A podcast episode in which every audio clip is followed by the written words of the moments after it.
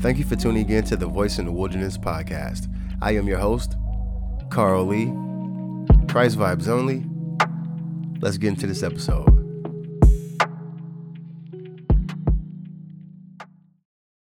So, you guys, thank you for tuning in to this episode. It's been a while, and um, I'm not going to take long getting into it. I'm going to go straight to this verse, and this is Deut- Deuteronomy chapter 30, verse 19. I call heaven and earth to record this day against you that I have set before you life and death, blessings and cursing. Therefore, choose life that both you and your seed may live. Now, I was just looking at the world right now, and somehow it seems as though they're giving the impression that we can choose being quote unquote normal and then from being normal choose being the best that exists right? So you have you don't have life and death. You have who you are and who you want to be.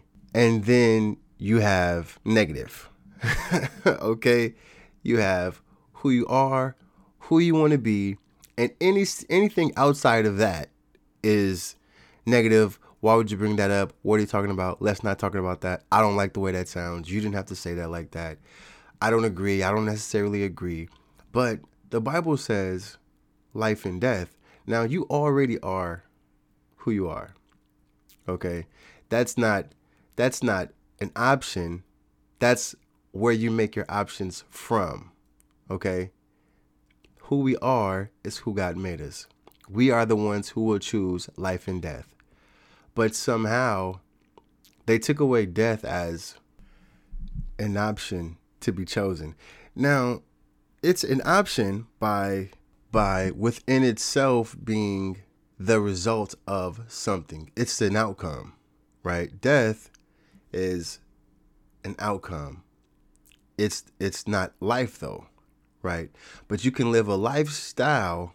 You can you can make choices that lead to death where the consequence of this lifestyle, the consequence of this choice is death. And they've managed to remove the idea that certain consequences have death, have a negative outcome. So when you're looking at your life, you're looking at normal and extraordinary. But they don't put out there that also there is death. Death in in the in the in the simplest way, which is the end of life, is how they want you to view it. And they don't even want you to view that realistically. That all of this somehow comes to an end. Our life experience comes to an end. Now, the real understanding is that this earthly life may come to an end, but no one ever really dies. You transition. We're here, we're in heaven or hell, we're in life or death. So when you expand more so what depth is into into the the biblical definition, into the, the, the Christian understanding of death, it's not just, you know, you pass away, right? We all know our the, these physical bodies will pass away. And we will even choose in that in a lot of ways how how what how what kind of life we're living, what kind of death are we going towards you could live a very full life. Somebody could live a life that's so full that by the time they're old and you know they they know that that time is coming, they feel fulfilled. They feel good. They have their family members around them and it's like they couldn't be more grateful for how full they lived. And that is a blessing ideal. That's ideal right there, right? And you know, just to bring it back, bring it back to the subtle the subtle way that I'm speaking of right now because it still carries its own its own depth. To say I set before you life and death. Choose life. And to live in a society where they're like there's life, there's more life and there's a better life. But there isn't death. Like we're not going to go there. We're not going to depress everybody with this death, with this consequence of action. We're not going to press everybody with the statistics of what this would lead to if you follow it all the way through. This is a very this this generation is in denial, right? Like to think that nothing is wrong, to think that whatever you feel could actually have the right outcome for you, it's not even fair. Who would raise who would do that? Who would do that? Who would hold from you what could be the consequences of your actions? Nobody that cared about you would do that. No one would set you up to go into the world and say, I place before you life and life. Choose whatever you want because it's all life. That's just not realistic. It's just not realistic. You go to a crosswalk and cars come, they do come, cars come, and they and they do, right? But but all the things are still there. The the red light is there, the green light and the yellow light. And to get there and just be like, cross here, cross here. At your leisure, just cross. Without saying, but cars kill people here. So, just so you know, there's a there's a, a sign across the street that'll tell you when you can walk. It'll have a, a walking character, and then that'll be your signal for you to walk. And if it has a red hand there, that means don't because cars are going to be passing. To just have this idea that life is about you and any car passing that walkway has the opportunity to let you pass. They're blessed with the opportunity to, to allow you to live to the fullest and cross the street at your leisure. No one would tell you that. No one would tell you that because they know in actuality that's ridiculous. That makes no sense. And we we're in a place where as much as that does not make sense, it's a lot of people that want to live right there in that zone of I'm going to do what I want to do. And if you are against that, opposed to that, um, then you're either going to be a burden, you're either going to you are going to be a hater, um, you're going to you're going to be confrontational. They have the names for you, right? But none of it is you're you're wise and you're giving good advice, right? Because there's a delusion taking place right now. And the Bible talks about it. And you know what? I'm going to go to that verse too because they are creating a place where they are smearing the lines of life and death, wrong and right truth, and lies. And they are delusional, right? Like you look at this stuff and you ask seriously, like not even being sarcastic, like, are you delusional? At some point, there is a level of delusion there. And you know what? I'm going to read the definition of delusion and then I'm going to go into the verse that I want to read. Okay, and so as I read this definition, I gotta say, if you are a delusional person, I understand why you would not want to be called delusional. And even why you would want to steer from the word delusional, even coming up, because it's such an accurate word that it's almost offensive. And, and it's so well articulated that you almost wish the word delusional didn't exist to describe these people because it's so dead on the nose. Okay, so I'm going to read the definition. An idiosyncratic belief or impression that is firmly maintained despite being contradicted by what is the generally accepted what is generally accepted as reality or rational argument, typically a symptom of mental disorder. So, of course, we have to look at the words used to describe this word. We have idiosyncratic. Okay. We have um, the impression that is firmly maintained despite being contradicted by what is generally accepted as reality or rational rational argument. Typically typically symptom a symptom of a mental disorder. The belief or impression that is firmly maintained despite being contradicted by what is generally accepted as reality or rational argument. And even I feel like this definition is being very, very light, very nice, right? Because it's saying like, yeah, this is what is accepted by general, you know, uh, by by the general people. What is what is a rational argument? But they were even trying to be gentle because the delusion is is so is so firm and the anger that comes behind being called delusion delusional. It's like maybe you don't agree with me but i don't but i don't want to i don't want to be called delusional. But delusion is what it is. And it's what to it's what to be expected at this time. We should be expecting to be dealing with people who are delusional because it's that time. And i'm going to read this verse right here that's going to explain why we're dealing with what we're dealing with in society right now. Why people don't want to understand, don't want to believe, why they want to why they want to look at the truth as generally accepted as reality instead of what reality is. Okay, so this is the verse that I want to read that is going to tie what I, where I'm going. So I I want to read 11, but I'm going to read 10 as well just so we can see how it transition into this verse. And with all deceivableness of unrighteousness in them that perish, because they receive not the love of the truth, that they might be saved. And for this cause God shall send them strong delusion that they should believe a lie. I'm going to read that in another translation as well. And this is New International Version.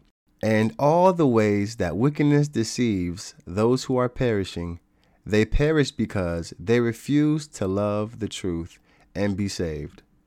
And then verse 11 For this reason, God sends them a powerful delusion so that they will believe a lie. It is not a coincidence that people are being separated from and being able to rationalize irrationality. This makes no sense but if you look at it like this, it does make sense, quote unquote, does. Right? And we, we line it up, we say Jesus is the truth. We say the word is the truth. And the truth is logical, rational, it makes sense. And not only does it make sense, when when it's the truth, it reproduces truth. This is why you always see God saying and your seed and the seed. Because when it's correct there will be a seed. When it's when it's correct there will be fruit. When it's correct there will be another generation right? And so we have to kind of pull away from understanding a proper beginning right? We have to we have to change what we believe as a, whatever we would believe as an ultimate right, an ultimate good. God is God is what's good.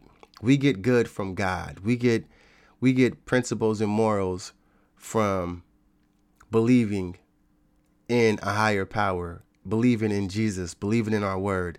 We are not just good because we are inherently just great and amazing and you know, we will never come to a point of lying people always be honest. It is possible to have the best in mind for everyone at all times. All of these things sound great. But when you look at society, the same people who are telling us to believe that, is that what you see? Do you see them showing us that without God, there's a lot of things that make sense? That there, there are a lot of positive choices to make. Your family is going to be just fine that's actually like the opposite of what you see. What you see is them trying to infiltrate what your kids watch. What you see is them trying to uh, dumb down society, lower attention expand, you know, lower lower our attention, and all of these like things that seem so systematic but don't seem realistically placeable. Like almost like you don't even know why they would do that. Why why would they do this to food? That makes no sense. You actually see a high level of selfishness. Because the fact of the matter is, that's who everyone is going to look out for when when things change because they're not required they're not required to love their neighbor as they love themselves that that is a biblical principle you know, to care for your neighbor. These are biblical principles. And if you take them away, who are people? Now, most people don't realize a lot of the, the things that they call moral are good do come from biblical ideas, you know, and whether they like it or not, but it's why people can turn around and have the worst attitude with you and kind of be decent with people they know. But at the end of the day, they're more so selfish than anything.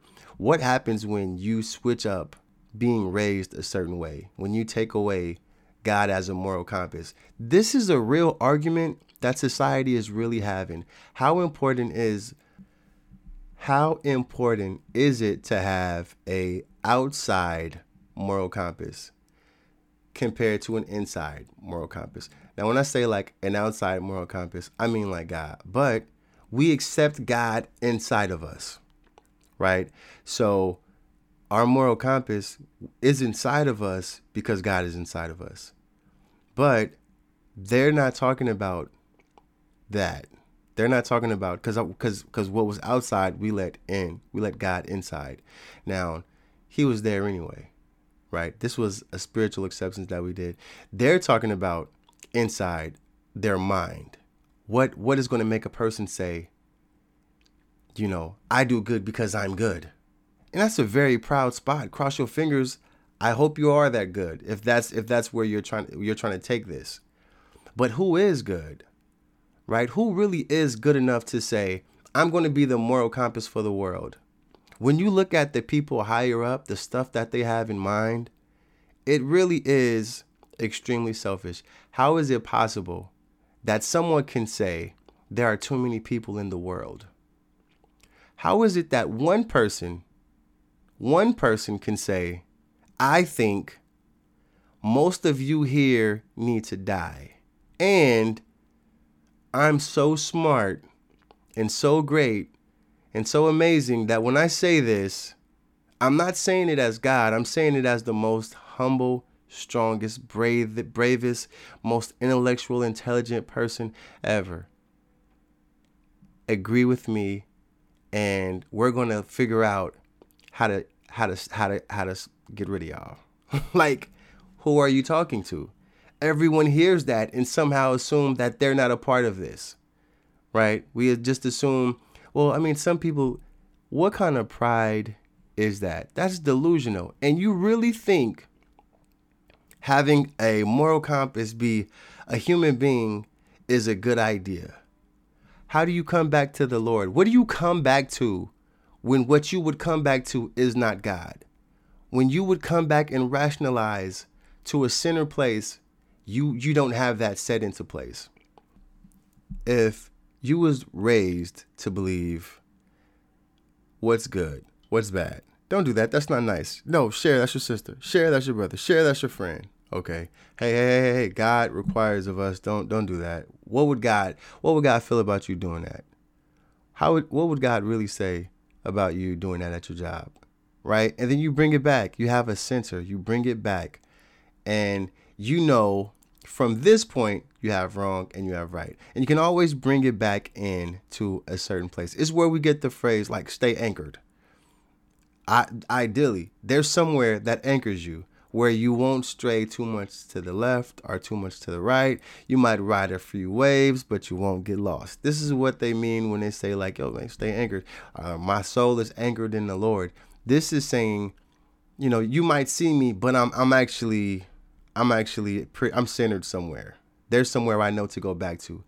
And you find society is just trying to de anchor us all and they want us to feel like no you're not anchored you actually are in a huge sea and see where the waves take you see where the waves take you my friend and if you so happen to get caught up in a few snares they are where they were and you had a good time going to them and don't worry about the consequences of anything because life it's an adventure and it is what it is, and you will do what you want, and that will be your experience here. They and then they'll never tell you, okay, just so you know, there's a high percentage of this out there. You can get this. Most people already have this. Um, you know, and by the end of your life, you will be a journey, a, a, a story, a book about confusion. And it's so funny that we do so much to try and make people, you know, feel comfortable with God. You know, don't feel judged. We're not, you know, we, you know, it's the church. The church really is the problem. My, my whole problem is with going to a building and calling it church. That's the main problem. The problem is not you and your sin. It's not. It's not. God is totally, totally down for anything that you like to do, for sure. He's he's on this journey too. No, he's not on this journey. okay? He's not on this Jesus is not on a boat lost and hoping people find him. No, that's that's not how this works, you know.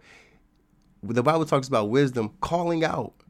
You know, he he is he he he laid before us.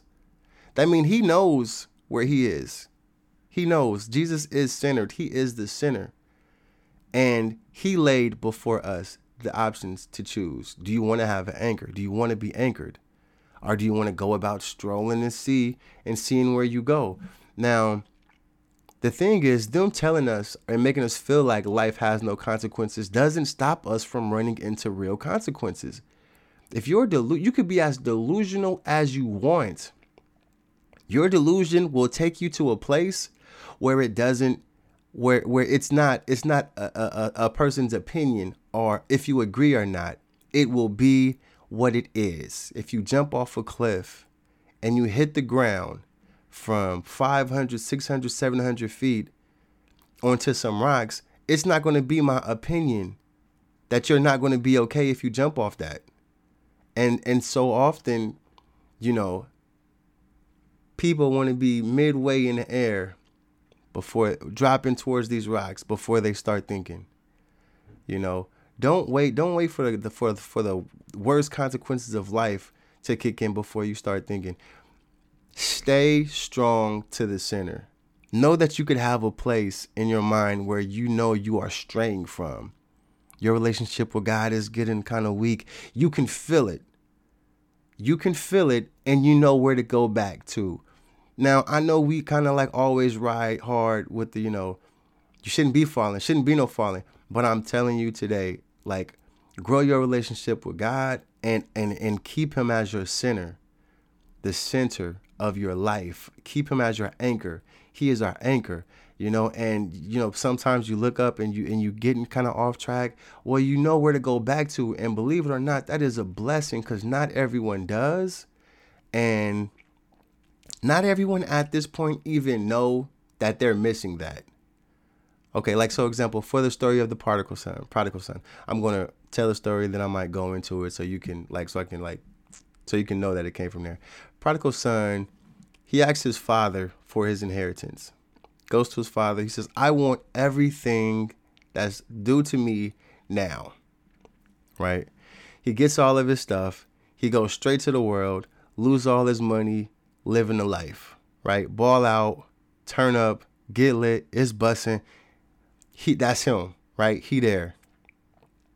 He loses all of his money and he's dealing with the consequences of his actions. He's dealing with not having a plan. He's dealing with throwing all of his money away. He's dealing with real life.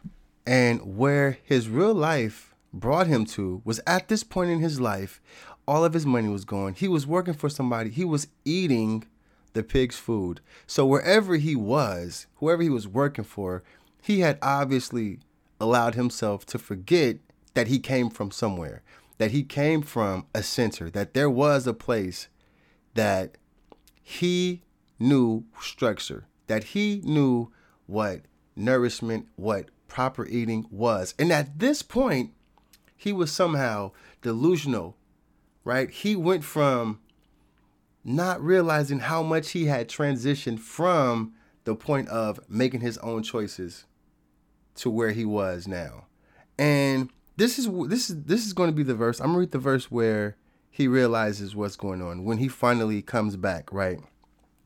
And this is the King James first. You know, I got to read the King James first, and then I'll just read whatever is after that. He says, And when he came to himself, he said, How many hired servants of my fathers have bread enough to spare, and I perish with hunger.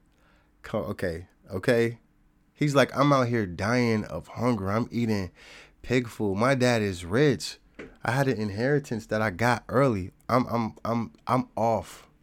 Right? So let me read another version. I'm going to read the New International Version. It says, "When he came to his senses, he said, "How many of my father's hired servants have food to spare, and here I am starving to death?" When he came to his senses.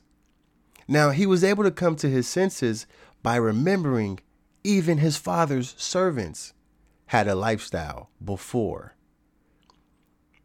This alternative lifestyle he was living that brought him to this ending, he wouldn't have known it as alternative if he didn't have a place that he came from, if he didn't have an example of what the proper idea was. And they are really going towards taking away what we would know to be a proper idea. You know, this is this is what I'm this is what I'm talking about. There's a delusion. It's everywhere. So um God is our center. He is our anchor. He is where we get our right from. These studies, they have a lot of studies out right now about like, you know, can we be inherently good? Do we need God? Is God actually where we get the root of good? Can we be good without a moral compass? Can we be good within ourselves? This this is stuff that they are really talking about, you know, and we can't be blind to what's going on right now in this world. We really got to stay close to God. We really got to encourage one another because whether you believe it or not, or want to see it or not, that that delusion, it's here we are dealing with delusional people every day. That spirit of delusion is here. It's one of the signs that we're supposed to be paying attention to. So, like I was saying, be encouraged, um, lean out on your own understanding, keep Jesus as your center, as your anchor, and let that be your point of growth, your point of reconnection. When you look down and you're looking around and you're saying, something is off, I'm off, and you think back to that point where the prodigal son was able to think about his father's servants. His father's servants. He's he went like so deep into just being back around that he didn't even look at his brother. He didn't say, Man, my brother. He said, My father's servants. And, you know, even that is like always kind of deep. You know, we we we go through some situations and then we could be humble right? Humility can kick in after you've been through some stuff. Ain't that some mess? Anyway, you guys, thank you for checking out this episode. I know it's been a minute. Um, you know, just uh, take that time, get those anchors in there. Uh, be aware of this delusional time. You know what I'm saying? It's gonna get to a point where we gotta say what God says and we gotta stand by that. And that's here. So uh, be blessed. Thank you for checking it out. Catch you next time. Boom, boom, boom, boom.